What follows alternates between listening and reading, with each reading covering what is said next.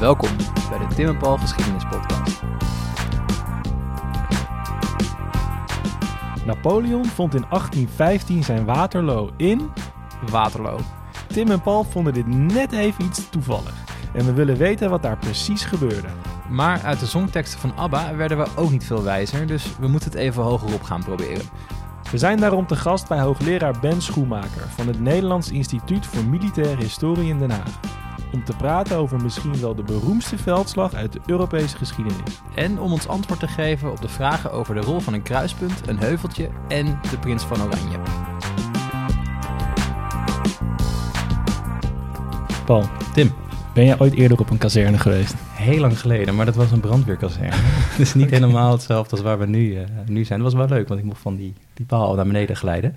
Eh, dat gaan we vandaag niet doen. Nee, want waar zijn we? We zijn eh, bij het NIMH te gast. In Den Haag? In Den Haag. En we zijn te gast bij Ben Schoenmaker. Professor Ben Schoemaker. Professor, sorry. Ehm, expert op van alles met militaire geschiedenis. Maar vandaag gaan we het hebben over Waterloo. Ja. Eigenlijk gewoon om de deur, ja, met de deur in huis te vallen. Eh, Waterloo. Kun je ons heel, heel kort meenemen naar dat moment dat, Ja. die, dat die legers daar staan? Ehm, en hoe, hoe komen we daar? Wat is de voor? Ja, we- precies even. Hè, 18 Napoleon weten we. Absoluut. 18 juni 1815. eh, Waterloo, eigenlijk onbekend plaatsje. Ten zuiden van Brussel ongeveer, wat zal het zijn, 30 kilometer. Eh, een slagveld, 8 vierkante kilometer. En er staan iets van 120.000 man. Eh, en aan beide kanten, hè, dus Ja. bij elkaar opgeteld. Ja, hoe komen die daar? De weg naar Waterloo. Eh, nou, je, pas op met historici, hè, want hoe ver moet je terug in de tijd om het allemaal goed te kunnen duiden? Ja. Er waren ooit wat Grieken die begonnen. Precies, precies. Maar nee, nee, nee. kijk, dit dit- heeft natuurlijk alles te maken met de zogeheten 100 dagen van Napoleon. De terugkeer van Napoleon op het eh, Europese continent. Hij was al een keer verslagen Ja. door een coalitie van, van landen. En met hem moet ik dan eigenlijk zeggen het Franse keizerrijk.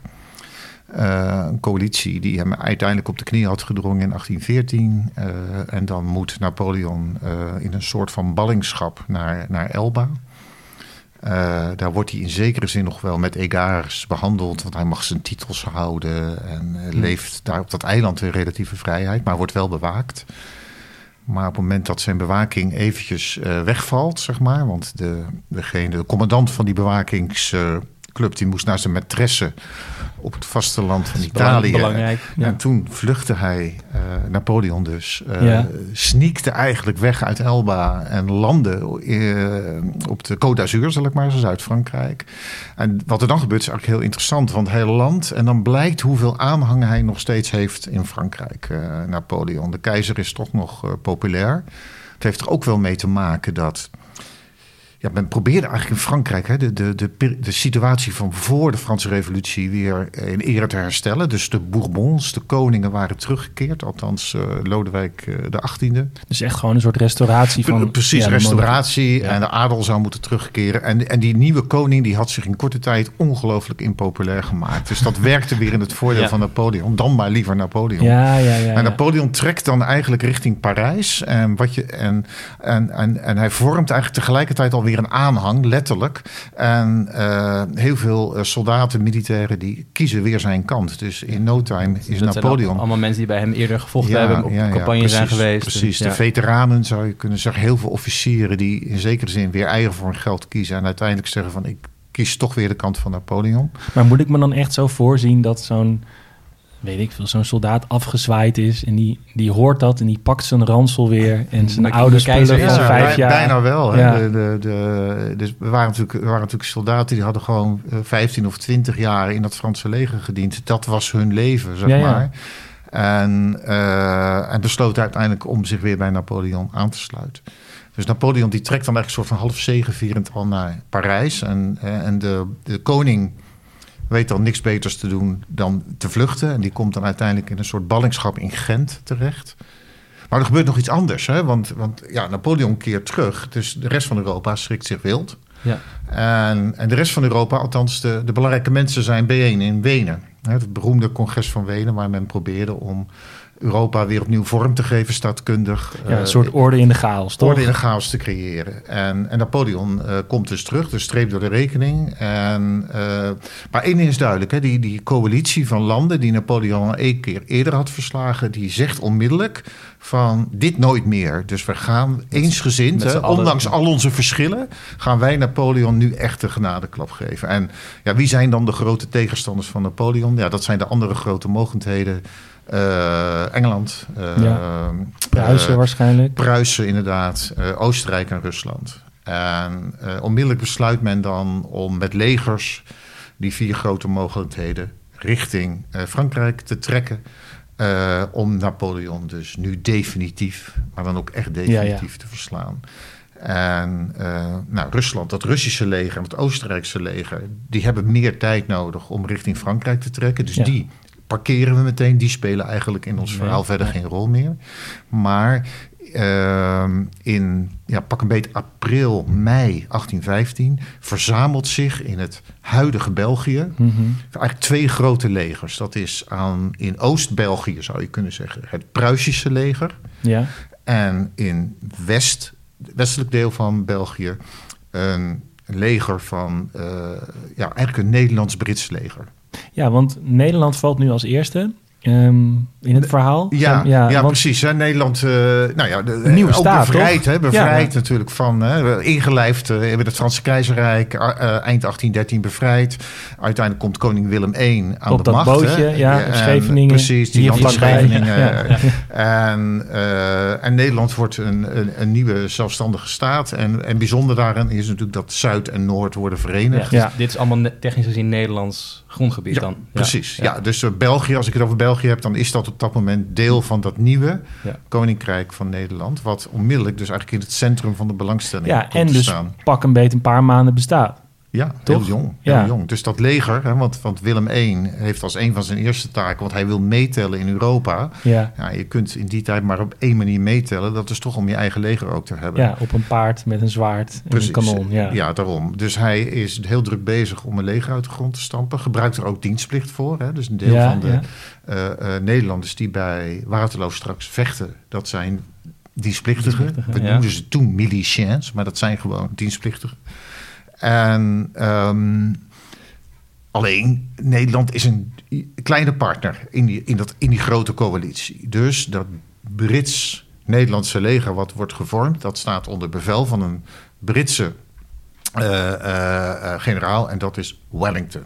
Ja. De Wellington is de, aan, aan de geallieerde kant eigenlijk de beroemdste aanvoerder die, ze, die zijn sporen had verdiend. Vooral in de strijd tegen, tegen de Fransen in Portugal, Spanje. Ja, ja, ja. Dus hij was eigenlijk de onbetwiste leider en hij ja, stond bekend om, vooral om zijn koelbloedigheid. En om, eh, ook wel om zijn eh, eh, manier van vechten. En zijn manier van vechten was vooral heel stug kunnen verdedigen. En dat gaan we straks bij Ja, Waterloo gaan we dat ja ook ik, zien. ik, Dat, ik, dat ik zijn ben nu grote- meteen benieuwd. Wat, wat is stug verdedigen? Nou, stug verdedigen is eigenlijk dat je een, op, op een hele geschikte plek in het terrein... Ja, ja. Want je moet altijd heel goed kijken van waar wil ik, waar wil ik dan verdedigen. Waar ga ik staan? Ja. Nou, dat, misschien moeten we dat straks bij Waterloo even iets meer uitleggen.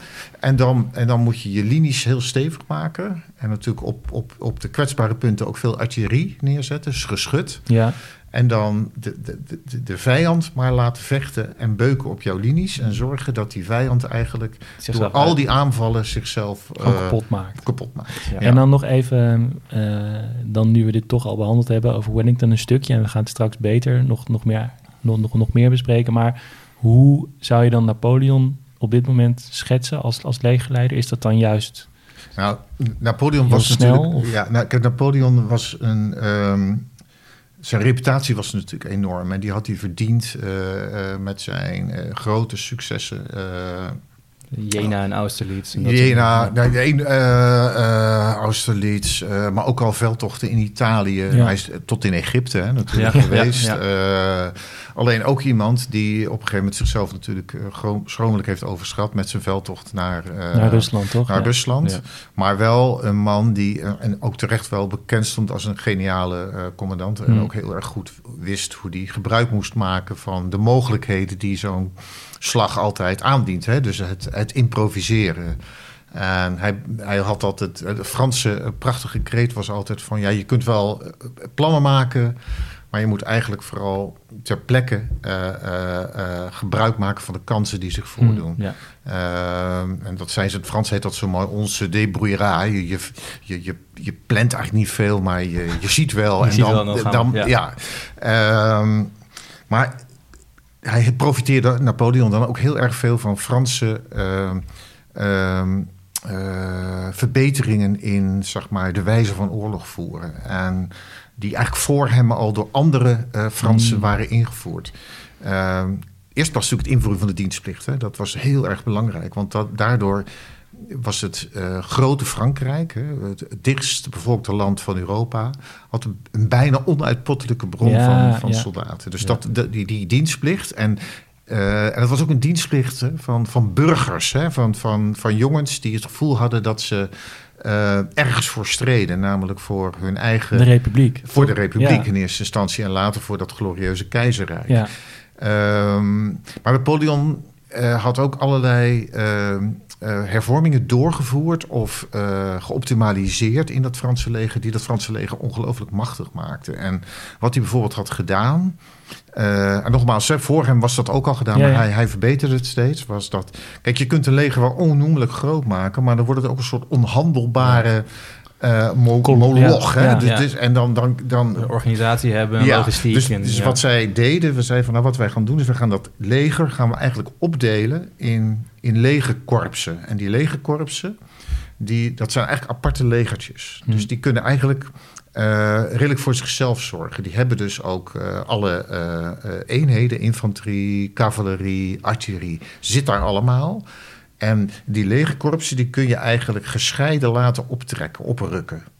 Waardoor ze ook eh, de wegen niet te snel verstopt raken. Maar je moet wel zorgen dat die legerkorpsen heel goed met elkaar in contact blijven staan.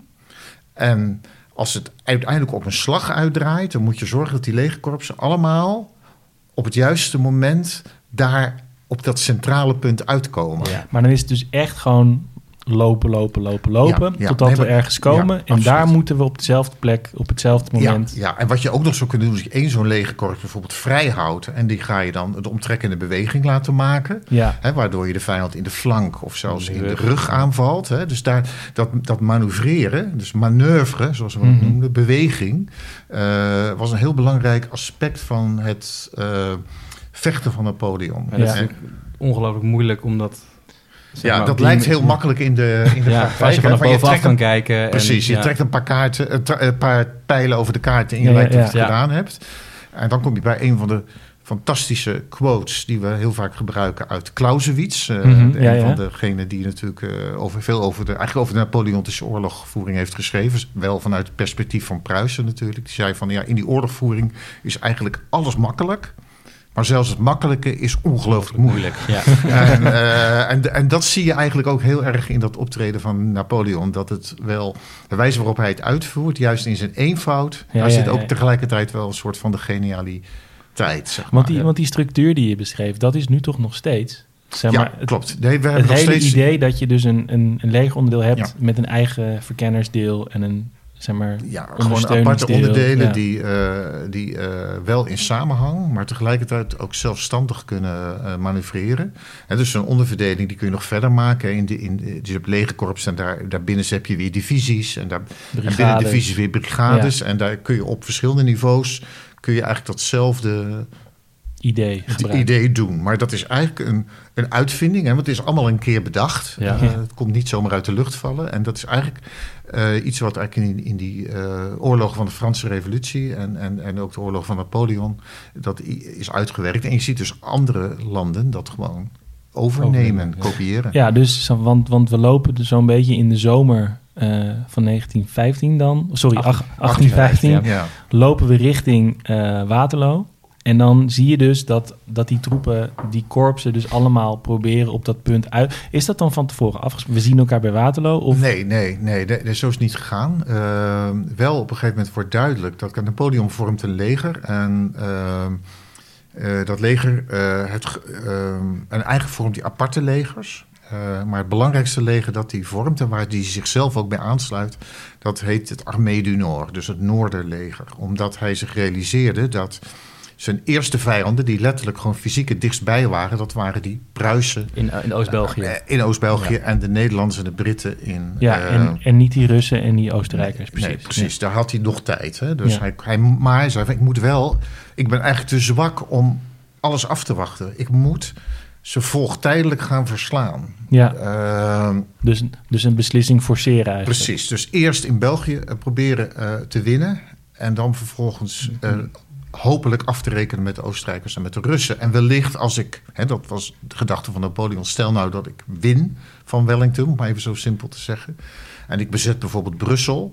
Ja, dan heb je kans dat, dat ik zo sterk ben... dat de andere landen misschien wel denken van... nou, Laat maar staan, laat laat maar maar, gaan. laat We- hebben Ja, of meegemaakt. Of een vrede forceren. Precies. Ja. Dus dan, ehm, en wat Napoleon neemt uiteindelijk dus het initiatief. Hè. Op, eh, in in, in ehm, de eerste twee weken van juni zie je dat Noorderleger zich richting die grens, wat dan op dat moment natuurlijk de Nederlands-Franse Ja, grens ja, is, ja, trekken. Zo ongeveer moet je denken ter hoogte van eh, Charleroi. Ja. En, en dan ontstaat er een heel soort interessant schaakspel. Want ehm, ja, die, die, die, die Wellington die weet natuurlijk niet wat, eh, wat Napoleon precies wil. En, en dat weet de, de generaal, of moet ik zeggen de maarschalk aan de kant van ehm, de Pruisen, Blücher, de oude Blücher, weet dat ook niet.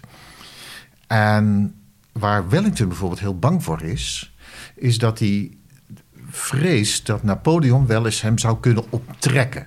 En dat hij hem zou kunnen afsnijden van zijn, eh, zijn ehm, lijnen naar de havens. Dus Ja, de moet je denken aan ja. Antwerpen, Oostende. Ja. Dus Napoleon, die, of pardon, Wellington, die aarzelt eigenlijk om echt zeg maar, zich aan te sluiten bij die Pruisen. Ja, ja, Want ik denk, ja. als ik dat doe, dan trek ik ik naar het oosten. En dan ben ik kwetsbaar voor een omtrekkende beweging. Ja, En Blücher die denkt eigenlijk hetzelfde. Want die, die wil contact houden met eh, wat voor hem de veilige eh, plekken zijn. En dat zijn eigenlijk de vestingen, vestingsteden. Denk aan namen langs de Maas. Eh, ja. Dus Ja. echt, echt in Oost-België. Dus wat gebeurt er? Die twee legers, die bondgenoten van elkaar zijn... die durven elkaar niet echt goed te steunen. En Napoleon, die ziet daar een kans. Die weet dat ook wel. En die ziet een kans en die denkt van... ik ga een beproefd middel toepassen. En dat is het opereren vanuit de centrale positie. Nou, dat leg ik natuurlijk eh, onmiddellijk uit. Ja, dat klinkt, klinkt heel... eh, Vertel! Ja, we, hebben een, we hebben een term. de centrale positie, hè, wat hij eigenlijk doet, hè, is dat Napoleon gaat zich proberen zichzelf te, met zijn leger natuurlijk, niet in zijn eentje, zijn hele leger, soort van te, te proberen te manoeuvreren tussen die twee legers. Dus tussen het Pruisische leger enerzijds en het Nederlands-Britse leger anderzijds. En om die legers dan vervolgens ook weer volgtijdelijk te verslaan. ja, dus eerst die en dan die. En dan die. Ja. Nou, dat is natuurlijk riskant, hè, want je gaat je eigenlijk ook wel kwetsbaar. ja, eh, ze kunnen je ook van twee kanten ze kunnen je ook, ja. maar hij ging ervan uit dat die legers daar niet toe in staat waren om dat eh, eh, zeg maar goed gecombineerd te doen. Waarbij natuurlijk snelheid aan zijn kant eigenlijk het belangrijkste instrument was om dat tot een succes Ja. te maken. Mag ik even een tussenvraag stellen? Want, ja, Ja, natuurlijk. natuurlijk. Maar- want ehm, je beschrijft dus dat, dat eh, ze dus al wel een beetje bij elkaar in de buurt zijn. Napoleon heeft zo'n beetje in het snotje, daar zij zitten daar ongeveer, zij zitten daar ongeveer. Maar hoe werkt dat? Hoe hou je dan, zeg maar, die legers, hoe houden die met elkaar in de gaten? Gaan er dan gewoon mensen op een heuveltje staan op een paard en even zo checken en weer terug? Of- Nou, er zijn, eh, er zijn aan beide kanten, overigens, Ja. eh, zijn er spionnennetwerken. Dus Ja. waar men probeert om eh, af, zich af te vragen van waar, waar zit zo'n leger? En eh, bijvoorbeeld ook waar zit Napoleon zelf? Mhm. Eh, dus dat is één manier om informatie of inlichtingen in te winnen. En een hele belangrijke rol was ook weggelegd voor de, voor de, voor de cavalerie. Hè? Dus die, Ja. want die kon natuurlijk veel sneller. Ja. Uh, dus je ziet eigenlijk aan beide kanten wel dat, dat uh, uh, verkenners Ja. te paard proberen om een soort van hele belangrijke informatie over waar zit die vijand. Ja. Ehm, kijk, en wat, wat eh, ik, ik vertelde net, hè, die, die, die, eh, dat Pruisische leger en dat Brits-Nederlandse leger, die lagen, zoals dat heet, in, eh, in de zuidelijke Nederlanden, Hm. in België. Eh, maar die waren nog niet geconcentreerd. Hè. Die lagen in kantonnement, zoals men dat heet. Eh, omdat je een leger eh, ja, niet heel graag te vroeg concentreert. Omdat dat ingewikkeld is qua bevoorrading. Ja. Eh, eh, je moet ze allemaal zeker ook te drinken kunnen geven.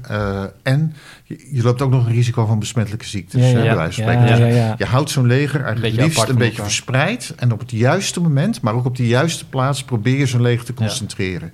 En, eh, dus Napoleon had het gevoel van... als ik heel snel binnenval... ja, dan kan ik toch nog een soort element van verrassing eh, ja. inbouwen. En ehm, ja, dat lijkt hem in eerste instantie ook wel. Daar lijkt hij ook wel eh, eh, succes mee te gaan oogsten. Dat, hij weet zich deels, dus inderdaad. en kijk, hij valt op 15 juni. Trekt hij de grens over. Ja. En dan, eh, dan trekt dat leger eh, grotendeels via Charleroi, wat dan op dat moment nog een heel klein plaatsje is overigens, trekt hij ook een rivier over, de, de Sambre. En dan, dan begint hij eigenlijk al met zijn voorhoede zich een soort wicht te drijven tussen de, Pruisen enerzijds en de Nederlanders, Britten anderzijds. Wordt er dan ook gevochten? Er worden schermutselingen Ja, uitgevoerd, hè, precies. Ja. grote slagen nog niet. Eh, die vinden pas plaats op 16 juni. Ja. En op, want 16 juni is eigenlijk de eerste eh, echte belangrijke dag van, eh, van die militaire campagne. En op 16 juni vinden er twee veldslagen plaats, die eigenlijk veel onbekender zijn Ja. dan Waterloo. Eh, en dat is in de eerste plaats is dat de slag bij Ligny. Ja, niet zo ver bij Charleroi vandaan, zeg maar. Hè. Dus alles tussen Charleroi en Brussel speelt zich Ja. dit globaal af. Ja. En daar eh, vindt een grote veldslag plaats bij Neuilly tussen de Pruisen en de Fransen. Hm. En die veldslag wordt eigenlijk wel gewonnen door Frankrijk. Pruisen wordt, krijgt daar een, een enorme klap. Ja. En, eh, maar wat er ook gebeurt, is dat er op diezelfde dag, op ongeveer, nou wat zal het zijn, 20 kilometer naar het westen, eh, een, ook een slag plaatsvindt tussen de Fransen enerzijds natuurlijk en de Nederlanders in eerste instantie en later ook vooral Engelse versterkingen. Hm.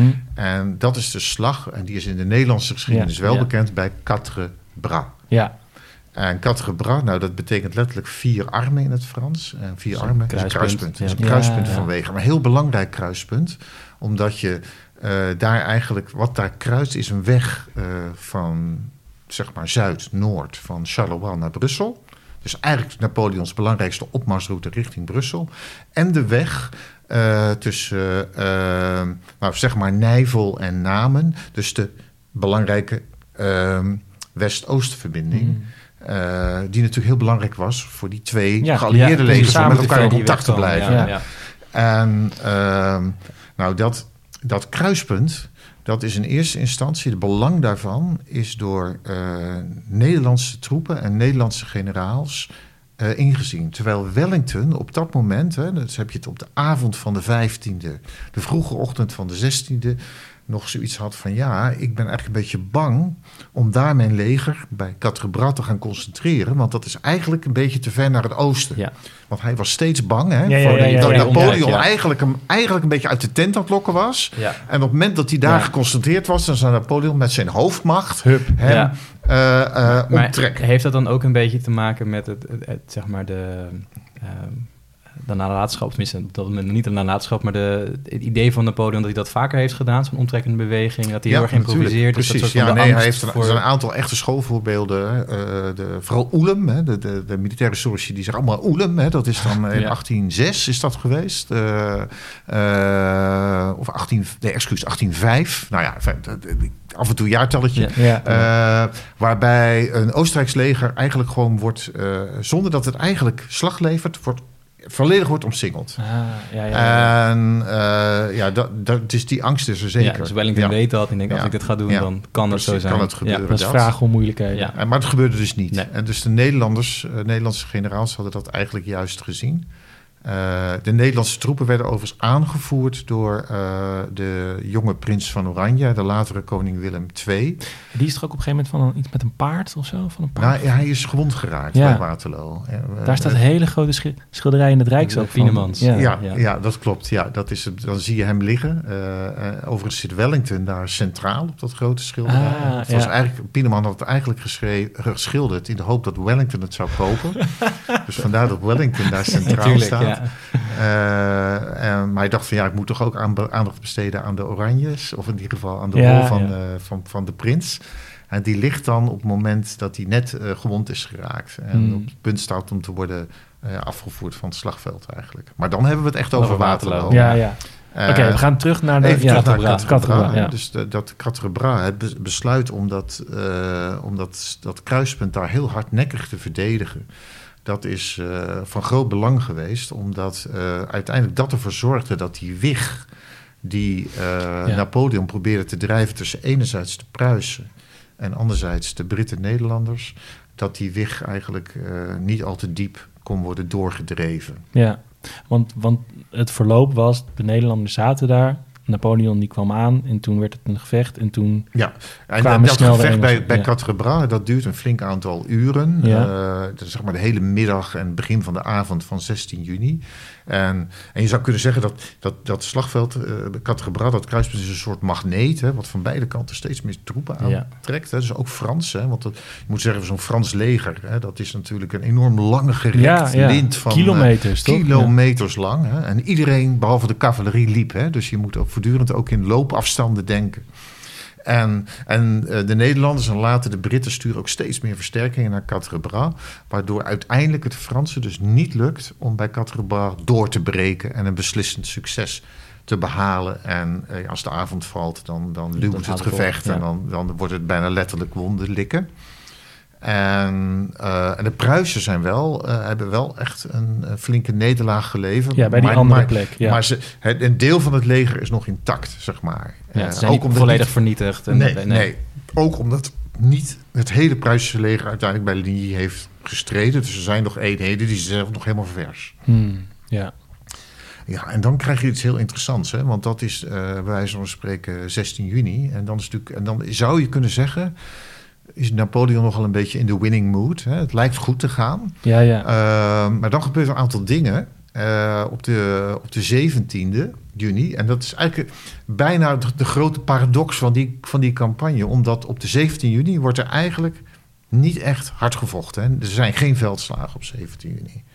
En toch zou je kunnen zeggen, is dat een, een heel, beslissend, uh, uh, heel beslissende dag geweest. Misschien wel de beslissende dag. Oké. Okay. En dat heeft alles te maken met van hoe reageren die legers. Hmm. En uh, nou, eerst was die Pruisen. Die Pruisen die hebben een verschrikkelijke nederlaag geleden.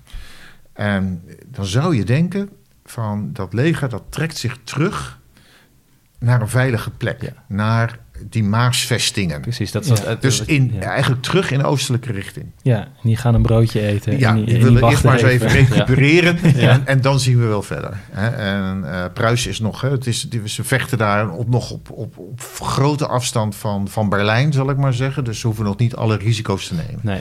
Zou je denken, wat gebeurt er nu?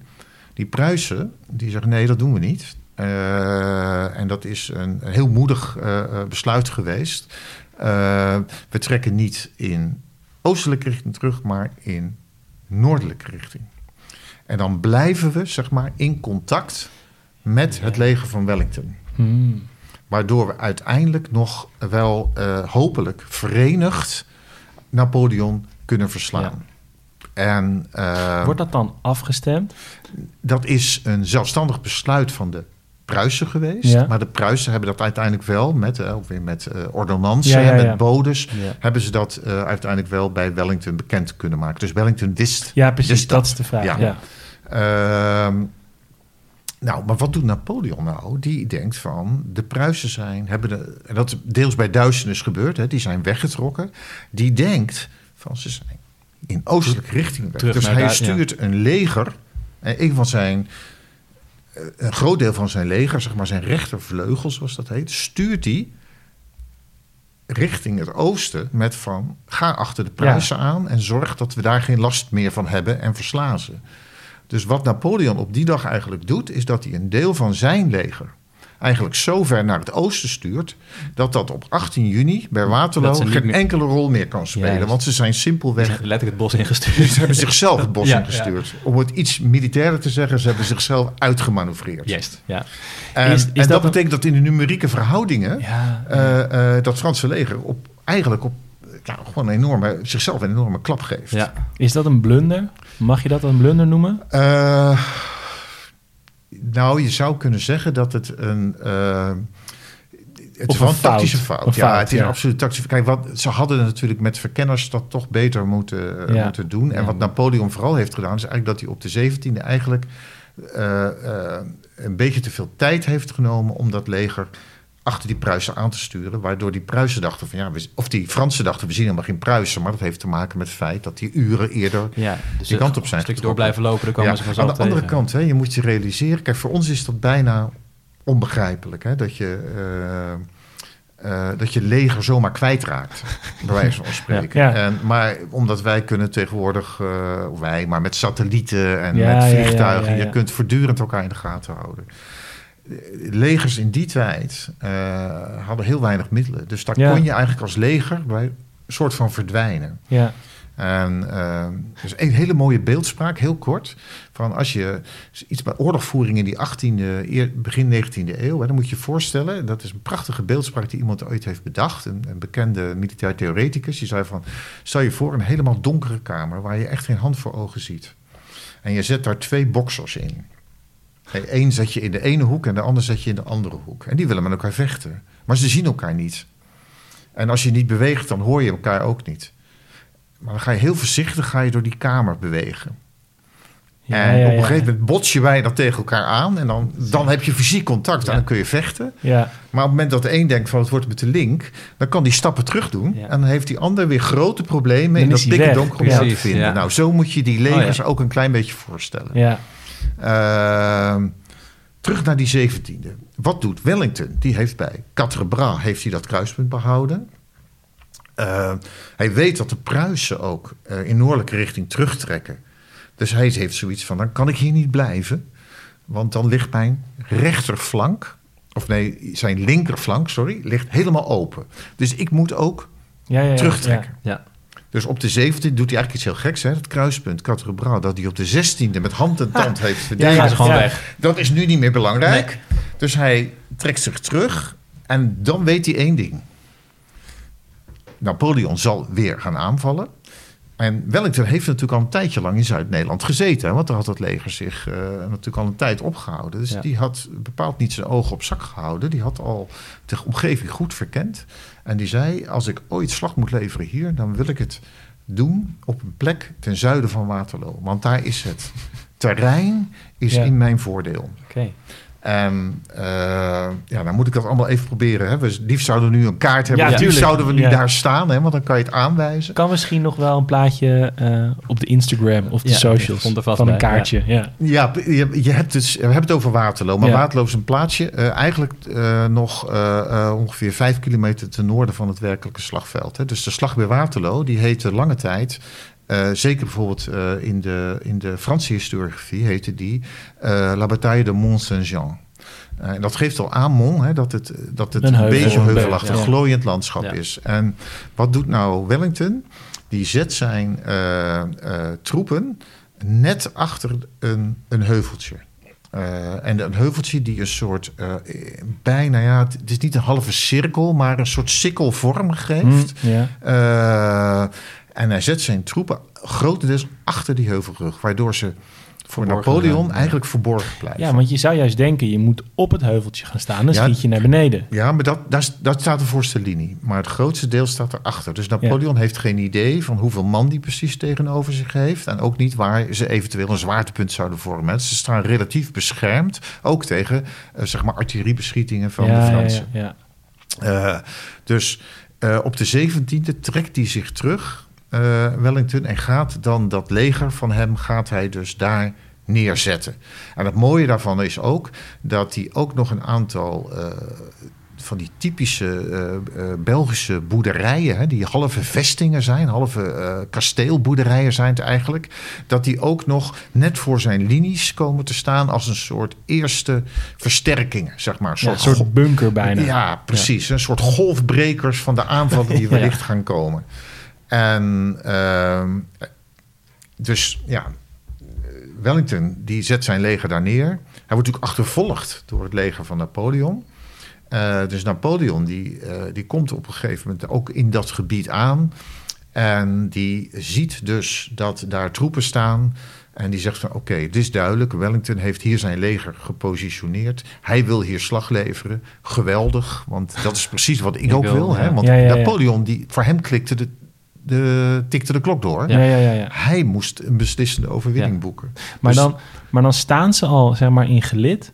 Ja, dan staan ze in... Want, want dat vind ik ook zoiets iets raadselachtigs. Dat er dan toch wel een soort van consensus was van... oké, nu gaan we staan en gaan we vechten. Ja. Toch? Ja, dat is ook dat iets, klopt. Ja, nee. iets bizars om over na te denken nu. Ja, precies. Beide partijen uh, zijn bereid om slag te leveren. Ze aanvaarden de slag, ja, zeg maar. Ja. Uh, ja, ze bieden zich, kijk, zich bijna aan. Ja, te, ja. ja, kijk, er zijn ook wel situaties natuurlijk... waarbij een leger eigenlijk geen keuze had... en gewoon gedwongen werd wel, om, om, slag te leveren. Maar soms zie je inderdaad ook dat beide partijen, dit, beide dit, legers... Dit moment, nu moeten we...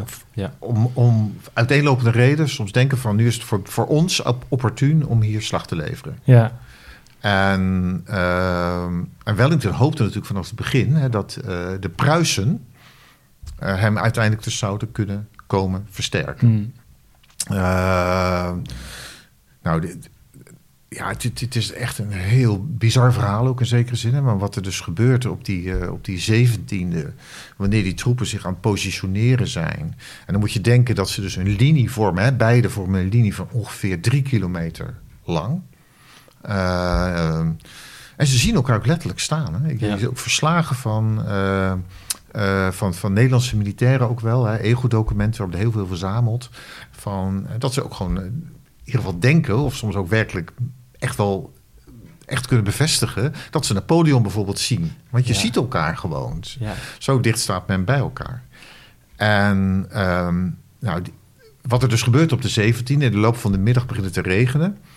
En nou, jij kent dat wel, zomerse regenbui, uh, uh, donderwolken. Ja. Uh, dus dat, iedereen is klets en kletsnat. Alle bus krijgt nat ook. En, oh ja, ja, ja. En die ja. troepen die verspreiden zich ook wel een klein beetje. Want men is op zoek naar onderdak, brandhout. Dus het, ja, het is een soort sprinkhanenplaag die er zit mm -hmm. natuurlijk. Hè. Dus die, voor die bevolking is dat ook niet heel prettig geweest. En dan... Um, ja, dan is het natuurlijk de vraag van wat gaat er gebeuren? Hè? Wat heeft Napoleon voor een plan? Uh, en dan zou ik bijna wel zeggen, moet ik je ernstig teleurstellen. Want het, het, zeg maar, het tactische plan van Waterloo is niet heel ingenieus. Integendeel, uh, je zou kunnen zeggen dat uh, maar één instrument, figuurlijke zin, dan werd gebruikt. En dat was de botte bijl. Hm, ja. Wat Napoleon heeft geprobeerd, en ik zal het straks nog iets toelichten, is om eigenlijk met frontale aanvallen, zeg maar, eigenlijk een soort pres te slaan in die Brits-Nederlandse verdediging. En, uh, en het zo op te rollen. Hè. En op te rollen betekent eigenlijk dat je dan de, de vijand...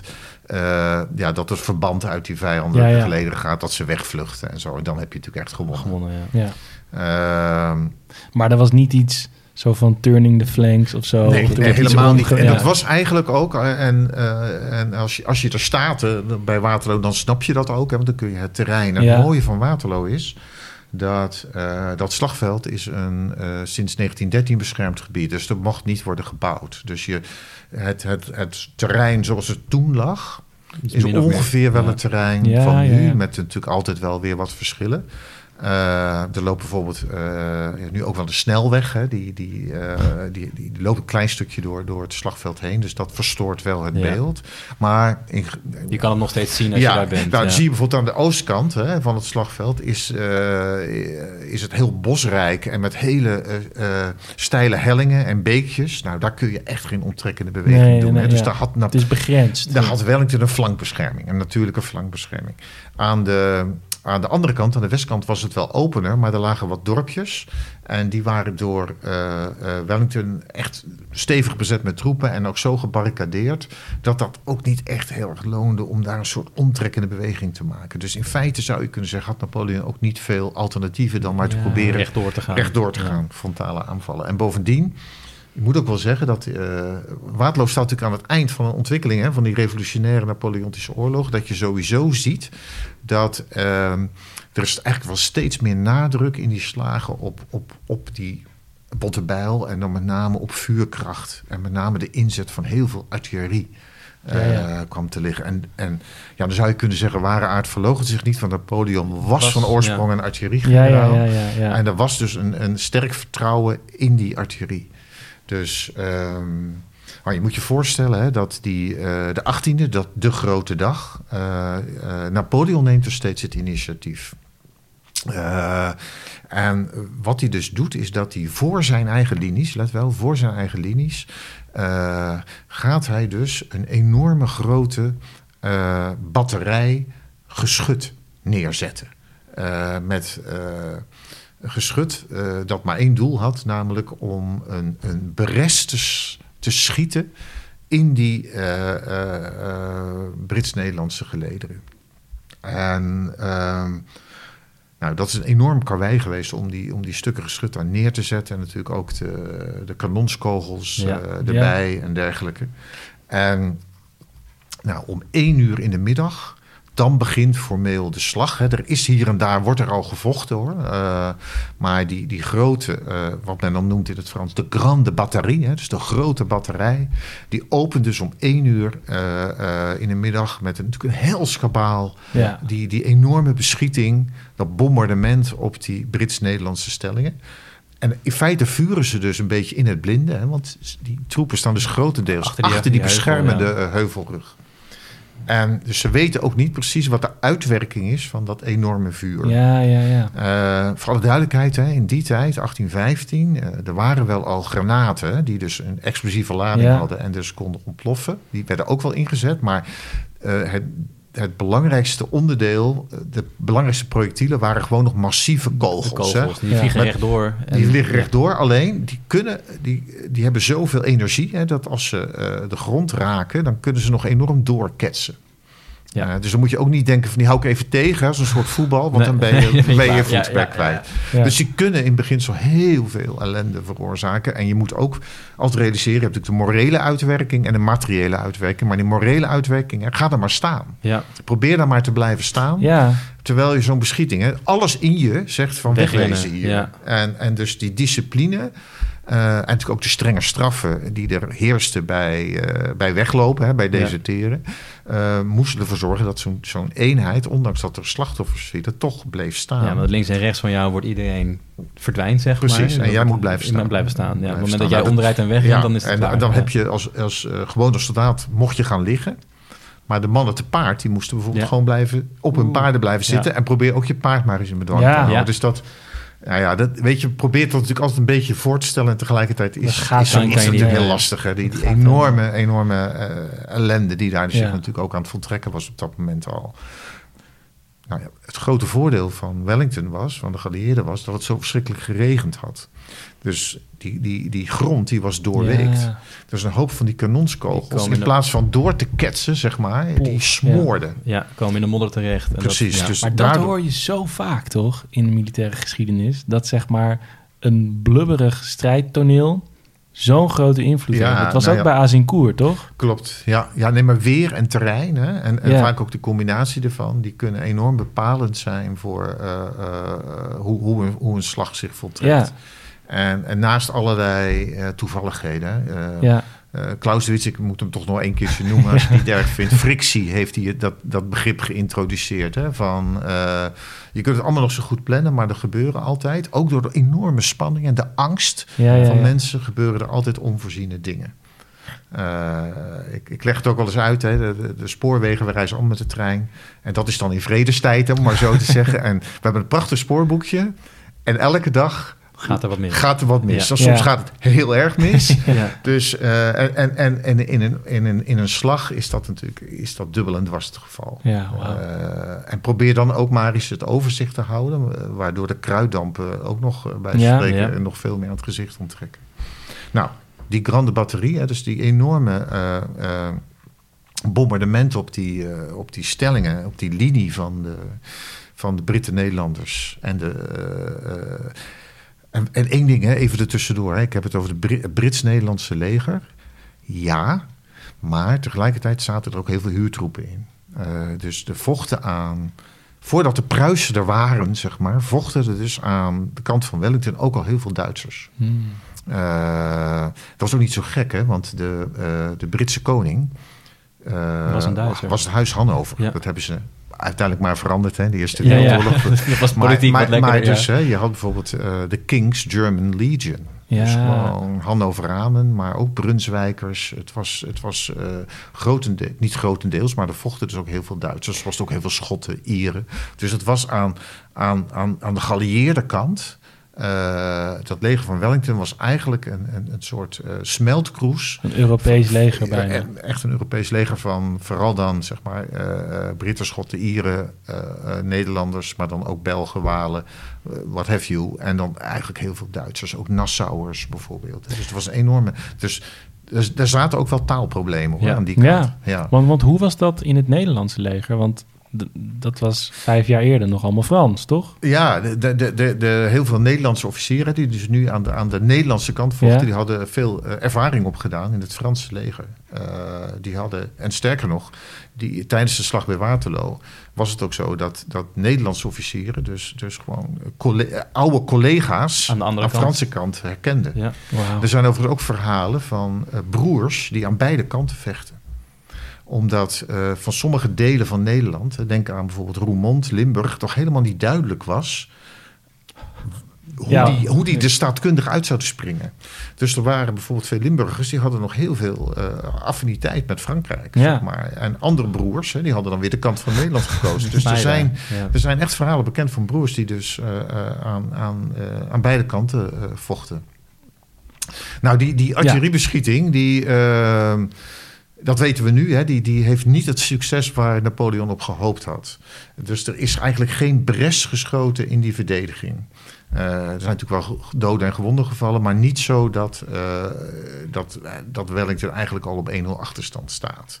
En dan, eh, volgend op die artilleriebeschieting, dat was natuurlijk een standaard procedure, komt infa- de Franse infanterie naar voren. Eh, en die ehm, probeert dan om die bres die er dan zou zijn, om daar eigenlijk Ja, in te ja, gaan. ja. En om die, ehm, die bres groter te maken en dan hopelijk eh, de genadeklap toe te delen. Nou, die infanterie, die trekt dus door dat niemandsland, zeg maar, tussen die die, twee linies, tussen die blubber. Er groeit heel veel eh, koren.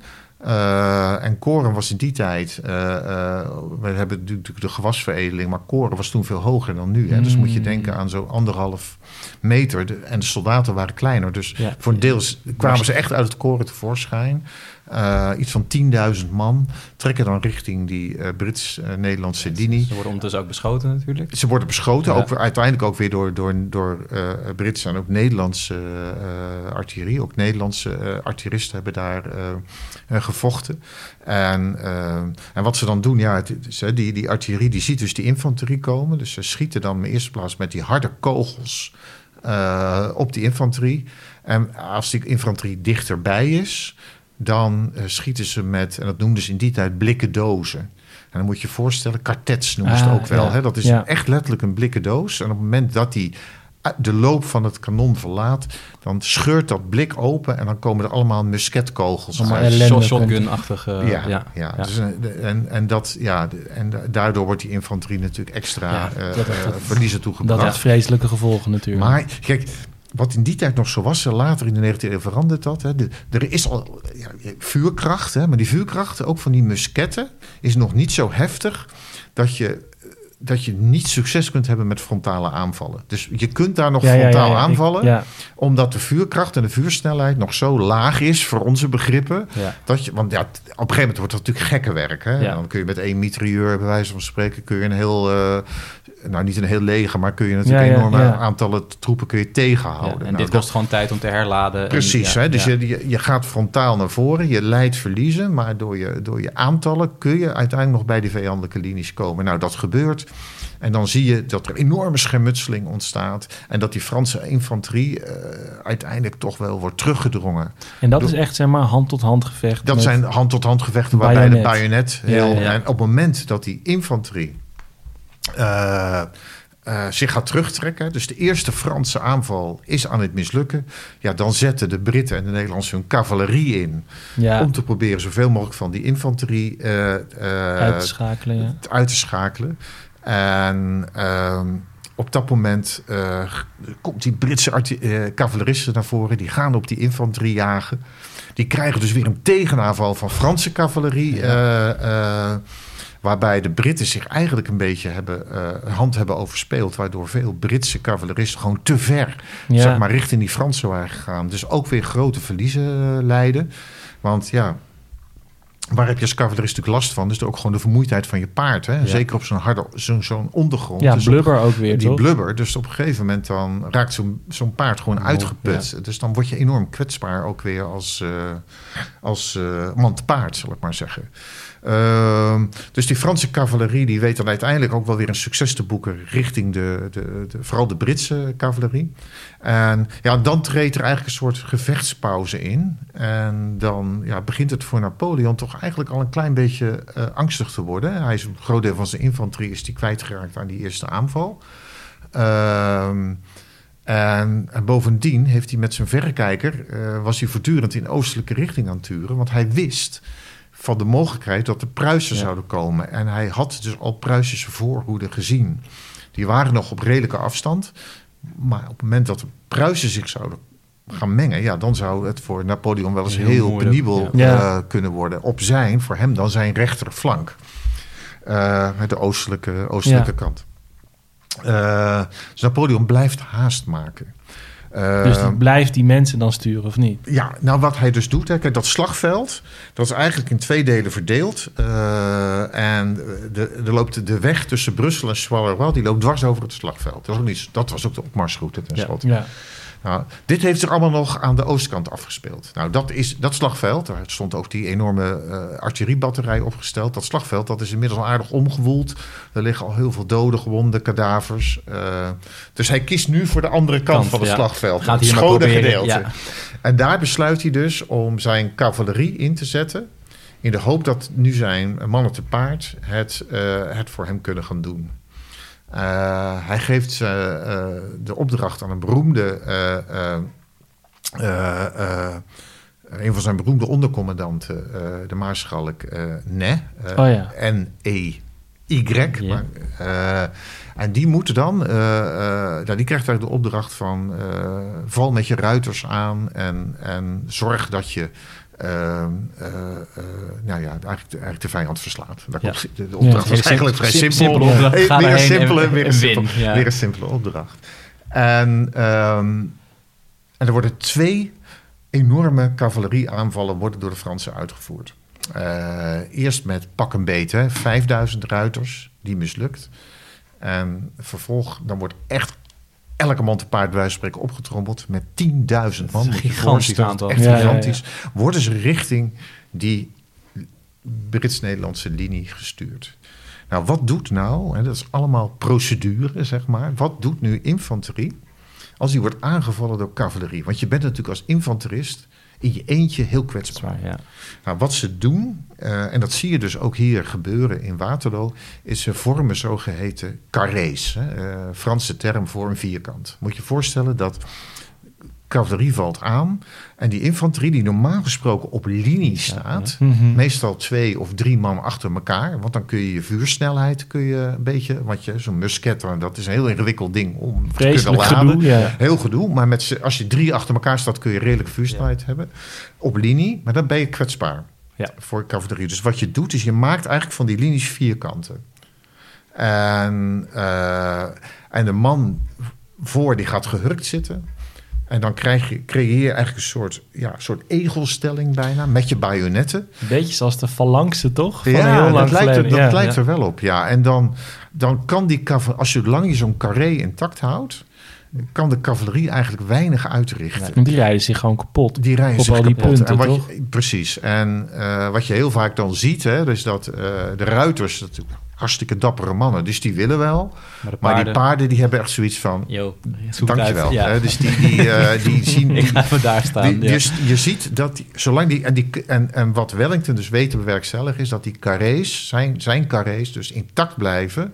Hmm. Eh, en dat dus- is dat stugge verdedigen. dat is dat enorm stugge verdedigen. Ja, ja, de. Italianen noemen dat in voetbal catenaccio. Ja, ja, Eh, ja, maar ja. Het is bijna alsof Wellington dat heeft bedacht, maar dan in militaire zin.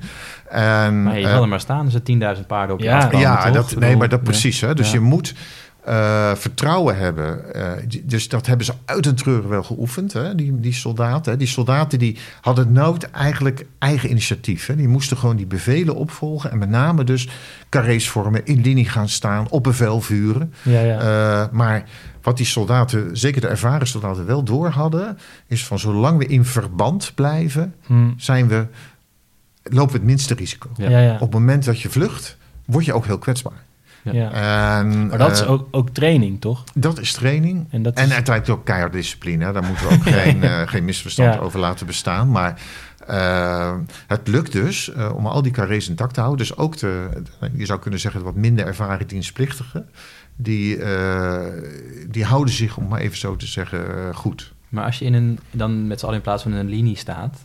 en dan komt een kanonskogel tegen jouw linie aan... dan, dan schiet je misschien vier, vijf mensen in een rij weg. Maar Ja. als je dan met z'n allen dik in zo'n vierkant gaan staan... Ja, dan, dus het, het grote gevaar is, hè, zo'n carré is ook kwetsbaar. Ja. Eh, dus Napoleon zou waarschijnlijk eh, succesvoller geweest zijn als hij eh, op dat moment wat meer een soort combinatie had uitgevoerd Ja, met artilleriebeschietingen. Maar die artilleriebeschietingen kun je niet doen natuurlijk op het moment dat jouw cavalerie daar alleen. Dus je moet ja. dat vooraf gaan doen. Ja, En dan zou je heel snel daar een, een, een, een, cavallerieaanval op kunnen lanceren. op het moment dat je ziet dat die carrés, dat daar door de ka- eh artilleriestukken ingeschoten Ja. zijn. Nou, daar hebben we wel voorbeelden van bij andere slagen. dat, dat die combinatie dat die wel werkt. Eh, en hier zie je dat eigenlijk, en dat is soms lastig. Hè? Het zou een hele goede vraag zijn: waarom doet hij dat dan Ja. niet? Ja, dat, Ja. weten we, gewoon... Ja. dat weten we soms ook niet precies. Je Nee, ziet het nee. alleen niet gebeuren. Zeg maar. Dat is de conclusie. Het Precies, ja. niet. En, en eh, nou, lang verhaal, kort in deze gevallen. Ook die cavallerieaanvallen die mislukken. Eh, en dan, eh, ja, dan begint het zo langzamerhand heel nijpend te worden voor eh, ja, want hij is dan veel infanterie kwijt. Hij is veel cavalerie infanterie ook kwijt. inmiddels. Hij, heeft, Ja. hij had nog reserves, maar een deel van die reserves had hij al naar zijn, zijn, zijn rechterflank gestuurd. In afwachting Van van die die Pruisen. En aan het eind van de middag, of in de tweede helft van de middag, dat is een iets betere aanduiding, raken de Fransen al in gevecht met de Pruisen. En dat, Ja. zijn, dat is vooral een gevecht in een dorpje. Daar ligt een dorpje, Plancenois. En dat is eigenlijk de plek waar de, de Pruisen en de Fransen het eerst met elkaar in gevecht raken. En dan begint het natuurlijk al enorm te... Te ja, de- die ja. pers, hè, van die begint al een beetje te werken op die Fransen aan beide kanten. En eh, ja, dan begint het eigenlijk voor Napoleon toch wel heel slecht eruit te zien. Ja, dan heeft hij nog één grote troefkaart achter de hand. Maar een troefkaart die hij eigenlijk het liefst niet inzette. Maar hier wel moest inzetten. En dat was de garde. De keizerlijke De keizerlijke garde. hè. Zijn elite troepen. Ja. Die, eh, en dat is ook wel weer een klein beetje een paradox. Dat was zijn meest ervaren deel van zijn leger. Maar die zette die eigenlijk Nooit in. het liefst niet in, Nee. zeg maar. Hè. En, die, en, wil, die wil je niet kwijtraken. en in die garde had je ook nog een gradatie tussen eh, jonge en oude eh, garde. eh, hè. dus vooral ja. de, de vieux garde. Hè. Dat waren eigenlijk zijn, eh, zijn meest ervaren eh, soldaten die met hem... Oh, nou, die waren overal met hem geweest. eh, en eh, ja, die moesten het nu gaan doen. Maar dat was wel weer tussen aanhalingstekens gewoon infanterie. Ja. En aan het eind van de middag, eh, begin van de avond, wordt dus die eh, garde eh, ook weer op dat stuk waar eerst die cavallerieaanvallen waren geweest, die worden nu vooruitgestuurd in de hoop dat zij die Brits-Nederlandse leger, leger de genadeslag kunnen geven. En natuurlijk, hè, dat Brits-Nederlandse leger onder leiding van Wellington was natuurlijk niet meer het leger van die ochtend. Dat Nee, was al flink uitgedund. Die waren dood op. Die waren veel doden en gewonden gevallen. Ook best wel veel lui die toch waren weggevlucht. Ja. Hè, die het gewoon door de spanning Ja, niet meer konden ja. verdragen. Eh, veel hadden ook gewonden weggebracht. En dachten van nou, nou ik hier ben, even- laat maar, ik kom niet meer terug. Eh, dus die linies waren flink uitgedund. Dus die, en tegelijkertijd werden er nog de laatste reserves door Wellington ook in de strijd geworpen. En ja, dan ontstaat een soort laatste grote strijd tussen de enerzijds tussen de keizerlijke garde En, uh, en ook weer verse Nederlandse troepen onder leiding bijvoorbeeld van de bekende generaal Chassé.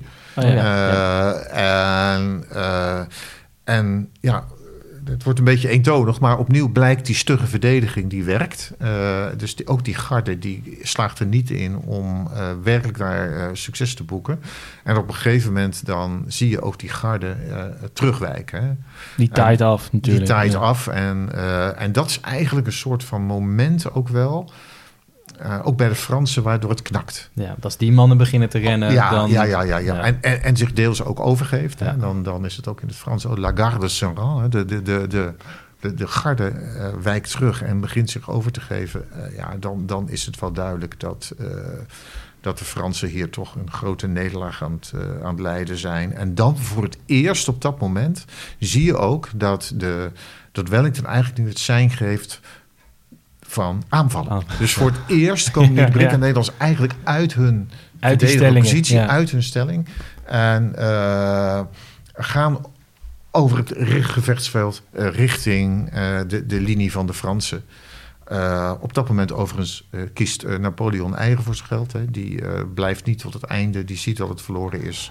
Die, en die, die, ja, die, die kiest er goed heen komen. Laat ik, het ja. dan, ja. laat ik het dan netjes zeggen. Maar dat moet natuurlijk ook iets voor het, voor het moreel doen, toch? Ja, van natuurlijk. Van keizer ziet nee, zeker. Als, je, als, je als ziet, er dan dat randje nee. overkomen en gewoon trommels, schreeuwen, toch vaandels. en dan sta je daar beneden. En ja, dan... dat klopt. En, en, en de Fransen die ook zagen dat de keizer wegging. Ja, die, die, die, die, die, die wisten wat er aan de hand was. Ja, en dan zie je eigenlijk een soort, soort tangbeweging... Hè, waarbij de Pruisen enerzijds en, en de Britten Nederlands anderzijds... eigenlijk dat leger uh, uh, ja, eigenlijk volledig... Uh, de genadeslag geven. Ja. veel Fransen weten wel te vluchten. en dan zetten vooral de Pruisen, die zetten, want die zijn wat verser, hè, die mm. zetten dan eigenlijk eindelijk de achtervolging in.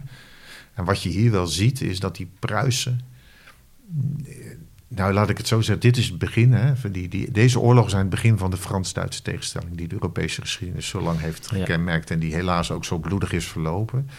De, de Pruisen waren natuurlijk gigantisch vernederd uh, door, uh, door Napoleon eerder. Nou, je noemde al Jena-Auerstedt. Ja. Je Pruisen eigenlijk uh, als een soort Franse vazalstaat gemaakt. dus die, die rancune, om dan toch maar even een Frans woord te gebruiken... die zat bij de Pruisen ongelooflijk diep. De haat jegens de Fransen. En, dus en, en dat gold eigenlijk voor de Britten en de Nederlanders, zeker voor de Britten minder. Hmm. Die vonden de Fransen lastig, ja, natuurlijk. Uh, maar, maar, maar, maar, maar, ze waren nooit bezet, hè, bijvoorbeeld door nee, de Fransen. Meer een soort politiek probleem. Meer een politiek ja. probleem dan echt. En, en uh, dus die Pruisen die gaan vrij genadeloos achtervolgens de Fransen, waarbij ook heel veel uh, ja, arme soldaten die eigenlijk al gewoon al machteloos waren, nog werden, werden afgeslacht. En, en dat Franse leger, ja, dat trekt zich dan hals over kop terug richting ja, de Frans-Nederlandse grens, waar natuurlijk ook weer Franse stadjes zijn en grensvestingen waar ze dan even nog een goed heen komen. Mm, ja. En ja, dan is het voor iedereen natuurlijk duidelijk dat Waterloo echt dus wel een schoolvoorbeeld is van een beslissende slag. Echt nu definitief het einde van Napoleon. Terwijl Napoleon nog wel een beetje hoopt dat hij in Parijs misschien nog, nog uh, toch nog een kans krijgt om nog iets te doen. Maar ja, dat is al heel snel blijkt dat natuurlijk. Uh, hij is nu kansloos.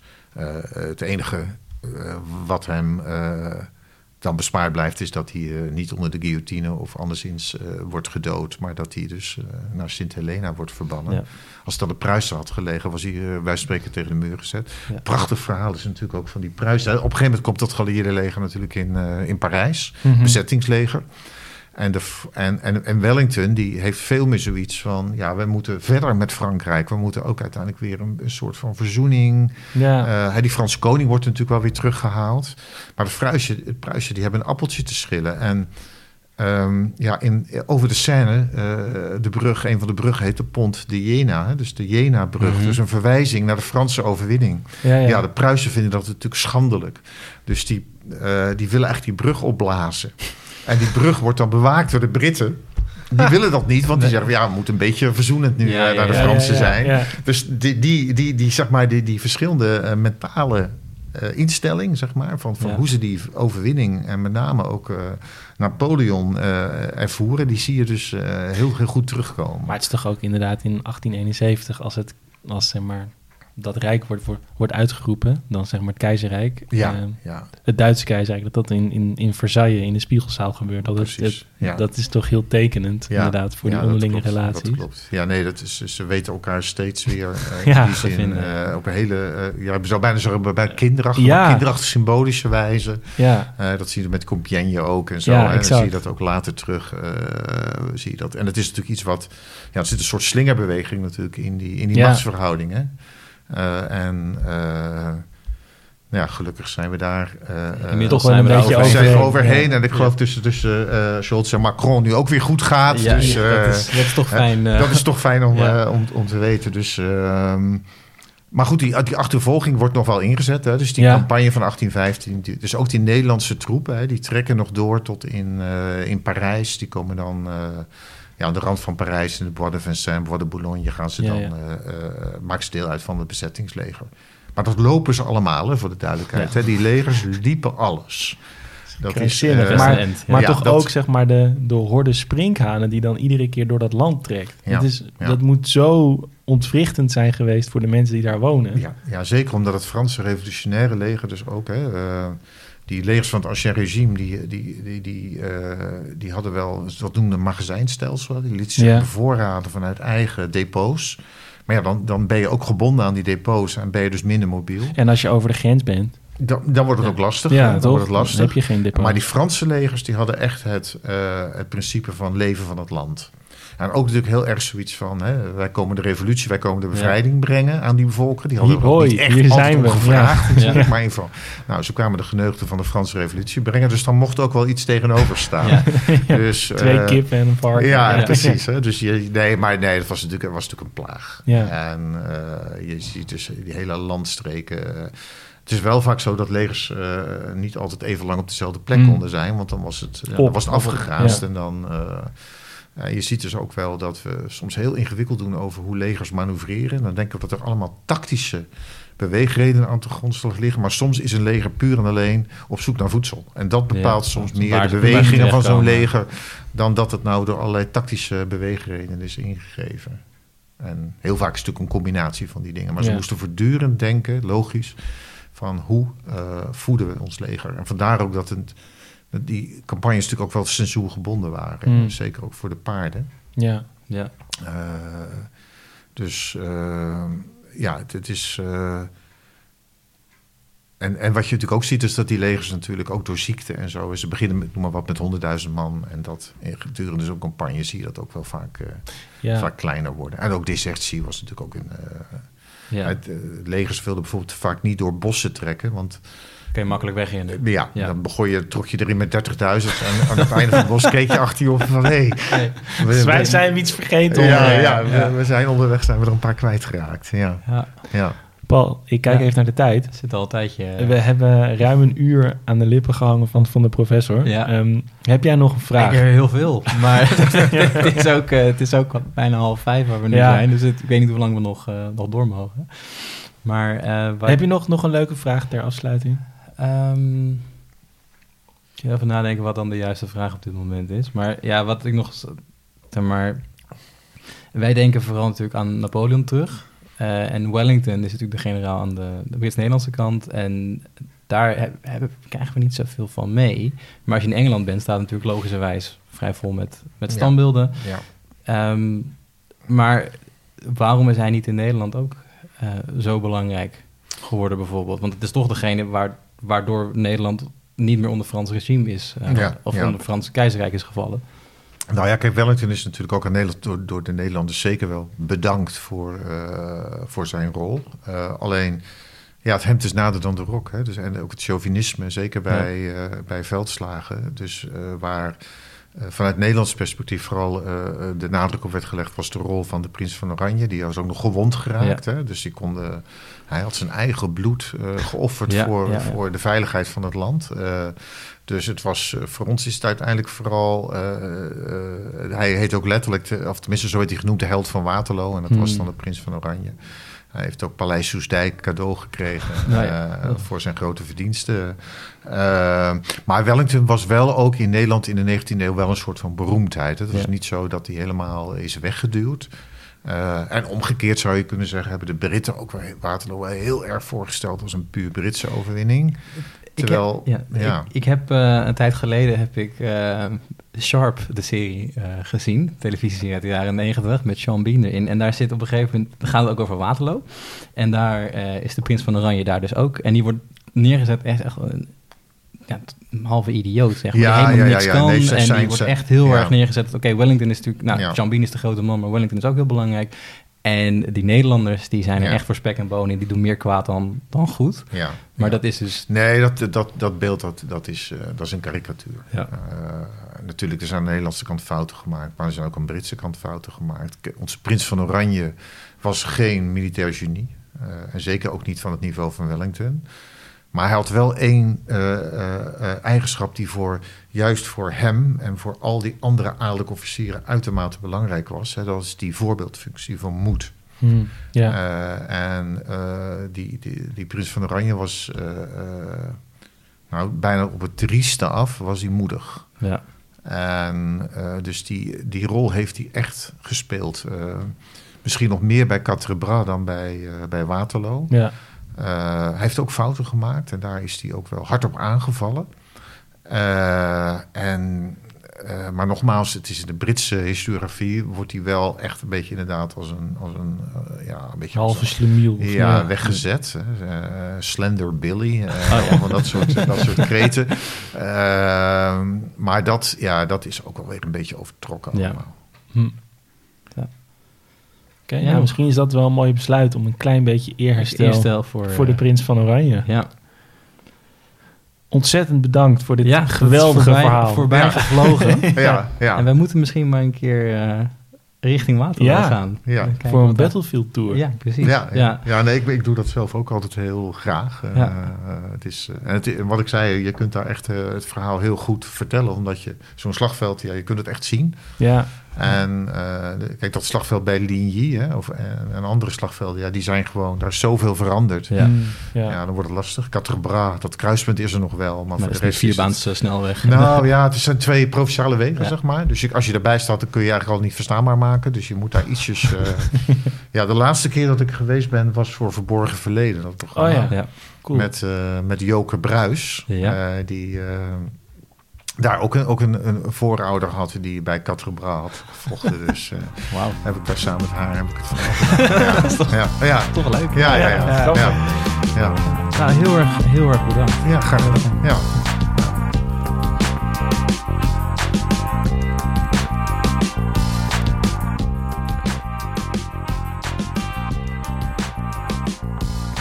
Je luisterde naar de Tim en Paul Geschiedenis Podcast. Een onafhankelijke podcast van Tim Streefkerk en Paul de Jong. Met muziek van Mart Jenninga. Vond je dit nou een interessant verhaal? Laat dan een recensie achter. Dat wordt zeer gewaardeerd. En vergeet ons ook niet te volgen via Instagram of Facebook. En mis je een onderwerp? Contacteer ons dan via de socials of stuur gewoon een ouderwets mailtje naar info.geschiedenispodcast.nl Groetjes thuis.